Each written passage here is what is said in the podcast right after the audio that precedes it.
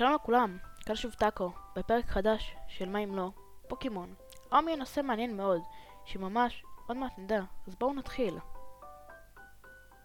אז ראיתי שבפרק הקודם התלהבתי לשמוע על העונות של פוקימון, אז היום נתחיל עם סרקת המסעות. בשונה מעונות אחרות, יש שתי דמות מרכזיות, הלוא הן אש וגו.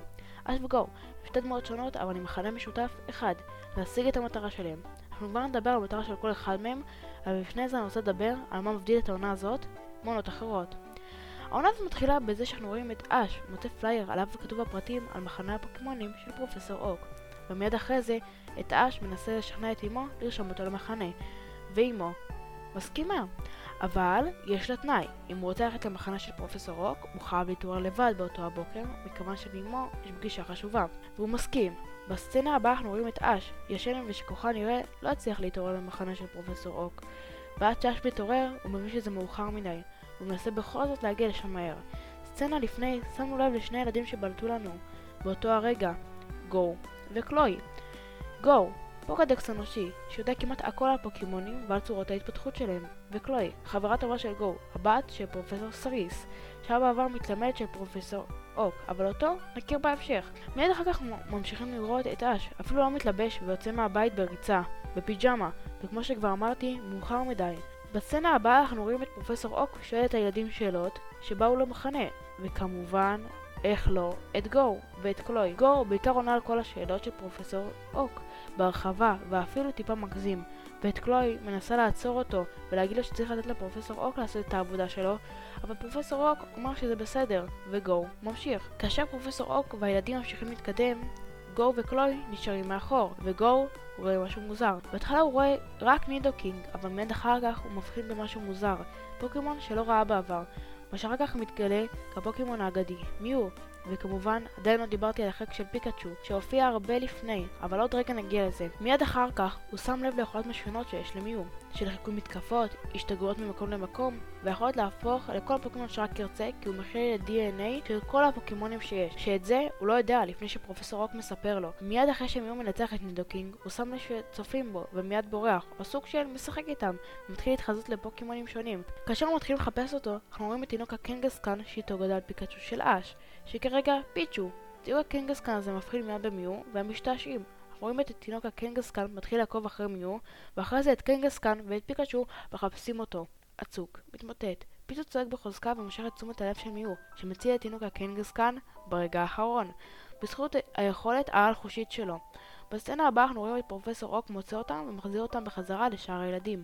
הרבה לפני שאנחנו שומעים את השיחה ביניהם על הפוקימון שהם ראו. הוא אומר שלפי דעתו הם ראו את הפוקימון האגדי, מיו, ושרק מעטים הצליחו לראות אותו. הפרק נגמר בכך שאנחנו רואים את אש שוב מאחר למעבדה של פרופסור אוק, שבה אמור לקבל את הפוקימון הראשון שלו, איתו התחיל את מסעו, ואת אש מחבק אותו, וכמובן, איך לא, פיקאצ'ו מחשמל אותו. והפרק נגמר במשפט הקבוע, כשהמסע נמשך. פה סיימנו את הנושא שבו אנחנו מכירים את הדמות הראשית שלנו, גו, הילד הנמרץ והרפתקן. ועכשיו, לנושא הבא. העונה הזאת שונה מעונות אחרות, בכך שבעונה הזאת אנחנו רואים שאין את התבנית שאנחנו רגילים אליה, של מכונים, תגים, ליגת פוקימונים, ולרוב ניצחון של אש. בעונה הזאת אנחנו רואים שאש וגו לא מתקבעים במחוז אחד לכל העונה, אלא מטיילים בין המחוזות, והם מביסים מאמנים כדי בסוף להגיע לדירוגים גבוהים ולהביס את ליאון, אלוף גאלה והצ'אריזרד שלו. ועכשיו נגיע לחלק הכי מעניין, לפחות לפי דעתי, המטרות של אש וגו והשוני בין מטרה למטרה. המטרה של אש היא להפוך למאסטר פוקימון ולהביס את ליאון, אלוף גאלה. המטרה של גו, לעומת זאת, היא לתפוס את כל סוגי הפוקימונים ולבסוף לתפוס את מיו. גו ואש הפכים גמורים, אז מה מחבר אותם? מה שמחבר אותם זה עצם היותם הפכים, כי לכל אחד מהם יש את השיגעונות שלו ואת המטרות שלו, אבל הכי חשוב זה החברות ביניהם, שנוצרות ששניהם רכבו על הגב של לוגיה, במטרה לתפוס אותה. בעצם, התרומה שלהם אחד לשני, כי כל אחד מביא משהו שונה לעונה הזאת.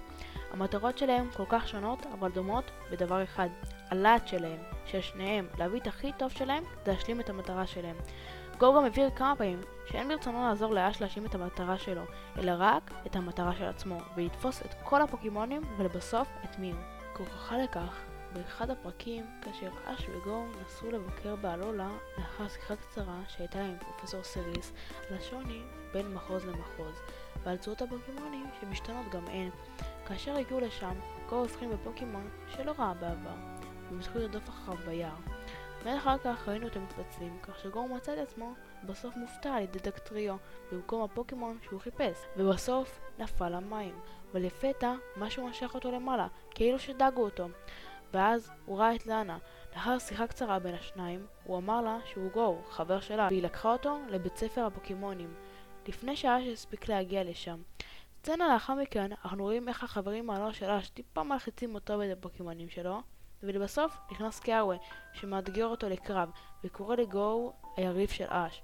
גו בהתחלה לא מבין מה קיאווה רוצה ממנו, אבל אז קיאווה מסביר את עצמו. הוא אומר שכל מי שהיריב של אש צריך לעזור לו להשיג את המטרות שלו, ולעזור לאש להתאמן ולהשתפר. ומיד אחר כך אש מופיע, והשיחה נפסקת. סצנה לאחר מכן, אנחנו רואים אותם יושבים לאכול ביחד, ולאחר מכן את קיארו ואש מדברים על קרב. כאשר הם באים לקבוע קרב, קיארו אומר לאש שהוא מאתגר לפני כן את גו. גו מסכים, אבל בראשו הוא משקשק מפחד. באותו רגע, כאשר הם מתחילים להילחם, קיאורה רק כל הזמן חוזר על מה שאמר לפני כן. ממש לפני מהלך הדין של קיאווה, גו אומר לקיאווה שאין ברצונו לעזור לאש להשיג את המטרה שלו, אלא רק להשיג את המטרה שקבע לעצמו. אבל ברגע האחרון, לפני שהתפרצות הכבשן מגיעה לגו, מרוק מעיף אותם הצידה, ובסוף התברר שהם תכננו את הכל. זה הנושא האחרון להיום. מוזמנים לכתוב לי בערוץ הפודקאסט מה דעתכם. תודה שהאזנתם לי, טאקו.